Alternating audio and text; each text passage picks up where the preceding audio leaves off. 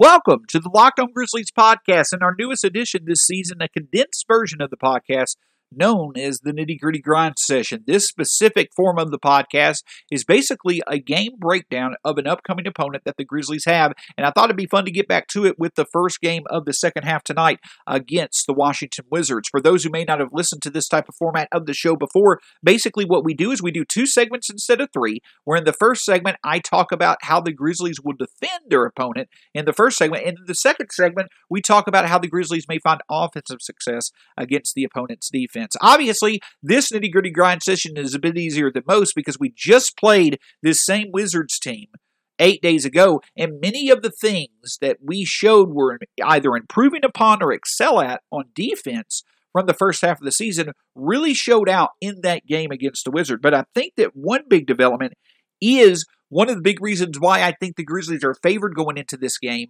and also a big reason why I think they should be able to once again find ways to win. Of course, you can find the show at Locked On Grizz, myself at Stats S A C, the podcast wherever podcasts are available, Spotify, Stitcher, Apple Podcasts, Google Podcasts, wherever you may choose to listen to your podcast, that's where we'll be. And we ask that when you do that, listen, subscribe, let us know what you think of the podcast. We always want to make sure we're delivering content that's relevant relevant to our listeners' preferences. D M myself or the show on Twitter. We would be more than happy to go further in depth on subjects that many of our listeners find interest in wanting to know more about.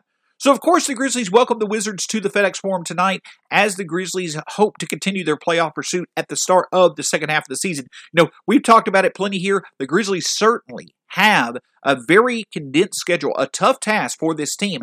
The big key is that tonight, because they're going to be playing so many games and they're eventually going to probably run into fatigue at some point during this condensed schedule, they have to take advantage of these games in which, you know, they're the favorite. They're looked upon as being the better roster, so they need to win as many of these games as possible in order to put themselves in the best position that they can be for when they ultimately do run into their, it's more than likely they're going to run into a less than ideal stretch over the next few months. So winning as games as winning as many games as possible earlier in the schedule when they're likely going to be more fresh is when they're going to be fresher is going to be a big development for this team. But one thing that really developed in that game against Washington, and I know that Washington themselves, they're pro- that you know obviously their record being at thirteen and nineteen right now, excuse me, I believe it was fourteen and twenty as of now.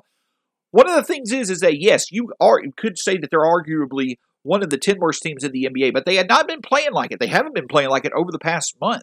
You know, they've creeped back into this Eastern Conference playoff race because of the fact that they've been playing like an above-average team both offensively and defensively. But the big thing that really came together for the Grizzlies in that game against the Washington Wizards is that the Grizzlies were able to find success on defense, both limiting and contesting high percentage looks on the perimeter, which the Grizzlies through the month of February struggled mightily doing. They were able to combine that ability with their ability to create turnovers. And as I wrote over at Grizzly Bear Blues today, that's one of the surprising things about this Grizzlies first half. They arguably are the most opportunistic turnover-causing teams in the N B A. They may the, there may not be a team in the N B A that gains more of an advantage when it comes to, to the turnover battle in games than the Grizzlies. But in this game, back on the second against the Washington Wizards, that's exactly where the Grizzlies were able to find success. Overall, the Grizzlies, when it came to limiting the three-point attempts of the Washington Wizards, they held the Washington Wizards to eleven threes on thirty-one attempts. But they also were able to force fifteen steals and twenty-one overall turnovers. That was the big key for the Grizzlies. They only scored fifty-six points in the paint, but they were able to cre- they were able to score a lot of points off turnovers because they were able to get in passing lanes, disrupt passes, and things such as that to get out on the run and score. But the other thing is, is that getting back to the three-point shots, typically when you're looking at both Davis Bertans and Bradley Beal, especially with Bertans, kind of haven't gotten back in the successful, you know, role and production that he showed last year that landed him the big offseason free agent deal to come back to Washington. The big thing for the Grizzlies is that they, they limited both Bertans and Beal combined to only three threes per game. You're typically looking for six to eight threes at least from that combination of players in most Wizards games. But the fact that the Grizzlies were able to limit the that combination of players to only three was a big development as well. So that was the big takeaway from this game as to why the Grizzlies were so successful. They were able to combine both an improved ability to defend the three and contest shots and limit high percentage looks plus be able to have one of their better games, really creating an advantage when it comes to turnovers. And that's what they need to do tonight. I don't necessarily know if they're going to be able to limit Bertans and Beal to another to you know to only three threes. They're probably going to make more than that in this game. A couple of ways in which the Grizzlies could combat that, though, is continuing to be able to, you know, limit threes in general. Even if Bertans or Beal are able to make theirs, limit anybody else from having a big game when it comes to shooting the three. The other thing that the Grizzlies can do is it's quiet down a bit Russell Westbrook. In that game against the Grizzlies, Russell Westbrook had twenty-three points and fifteen assists. He was a big source, direct source of creating points, creating nearly, probably over fifty points himself from his passing and his scoring.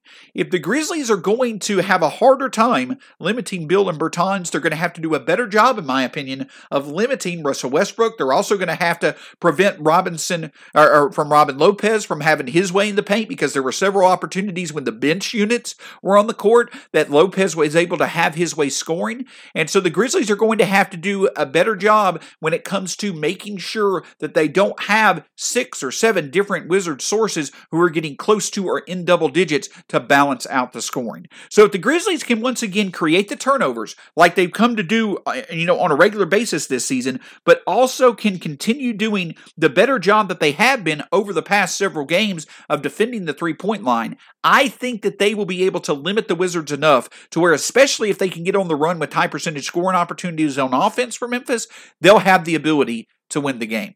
But, of course, the big thing about the Grizzlies is, is that, yes, their defense has been the better performing, you know, side of the court for them this year, but their offense really showed out as well for multiple reasons on March second against the Wizards. Coming up, I'll discuss, while it may be unfair to expect the same type of individ- individual production from a few players this time around as we saw against the Wizards, there is reason to think that the Grizzlies could be a bit more balanced when it comes to their approach, definitely enough to be able to earn the victory. I do want to remind our, our loyal listeners that um, there are a few things on the near horizon that I'm really excited about as far as the podcast goes, and some new opportunities with the podcast, you know, that will become a regular part of, you know, the weekly production that we do over here at Locked On Grizzlies and the Locked On Podcast Network. Now, obviously, yesterday I, I was I was out for a bit due to um, you know some unexpected things with the day job, but um, one of the reasons why I was also out was because of a new opportunity that has become available uh, via the Locker Room app. You've heard me mention it. A few of the guests that I've had this season have come from, you know, my ability to connect with others and talk with others about the game of basketball and the Grizzlies via the Locker Room app. Um, it's a great app. It's a social audio, social media app that allows for you as sports fans to just join folks from around the world, around the nation, wherever it may be, fellow sports fans who just simply have the interest of being able to interact with other people who are passionate about sports in general conversation interaction. It's a great place to expand your knowledge of things that you want to learn about, a great place to connect with other people who also share, you know, the love of a certain team, certain player, or certain sport. And just in general, it's the ability for you to expand your fandom. You know, if you want to network out to eventually be, you know, get involved, you know, like I have over the past few years in covering sports, it's a great way to do that. It's just an overall way to improve your experience as a sports fan. Well, through that app and in association with Locked On Grizzlies, I'll actually be hosting a weekly episode every Thursday night around eight to eight thirty, that depends on games, in which I'll be able to, you know, interact with fellow Grizzlies fans, interact with, you know, local media members, basketball minds in general that may come on and talk with us, but it will be a weekly opportunity for us to about forty-five minutes to an hour discuss all things Grizzlies and really interact and enjoy conversation centered on something that we're all passionate about, and that is the Memphis Grizzlies. That'll be tomorrow night. Tonight, after the game, I'll have a, a post-game podcast out talking about, obviously, the game against the Wizards, also looking at some really good improvements that the Grizzlies have made in certain areas from the first half this season compared to a year ago, as tomorrow is going to be the one-year anniversary of when the N B A actually canceled its season due to covid nineteen. And then obviously we'll also, for the Locked On Mavericks podcast, have Nick Angstadt, who actually is head of the Locked On N B A Network here at the Locked On Podcast Network. He'll be coming on not necessarily to discuss the Mavericks in general, but looking at the Southwest Division with me overall, the Rockets, the Mavericks, the Pelicans, the Spurs, and the Grizzlies. How does each team's second half really become critical to what they do now and into the near future, you know, as several young cores move along? Each team that's that's in, you know, the Southwest Division either is going through a rebuild, has recently experienced a rebuild, or has a rebuild that's on the near horizon. So it'll be a really interesting conversation with a great mind like Nick. So plenty to come, plenty to come later on this week.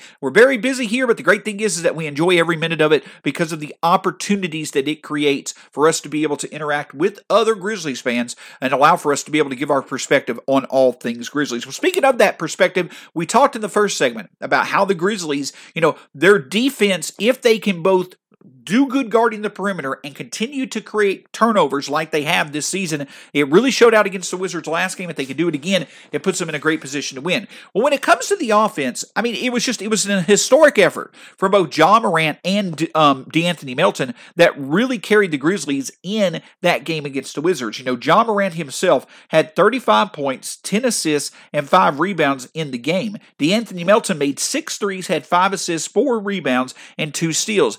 I would find it hard to believe that those two players would be able to top their individual performances in the game against the Washington Wizards tonight. So if that's the case, the Grizzlies once again need to find success from other sources to really help them out. Now, Dillon Brooks stood out the game against the Wizards. He was eight from nineteen from the field, but scored twenty points. You know, Jonas Valanciunas did his regular double-double, you know, opportunities, though he was a bit contained by good defense from Robin Lopez. He still got his double-double. He does really need to be a rebounding source tonight to prevent extra looks.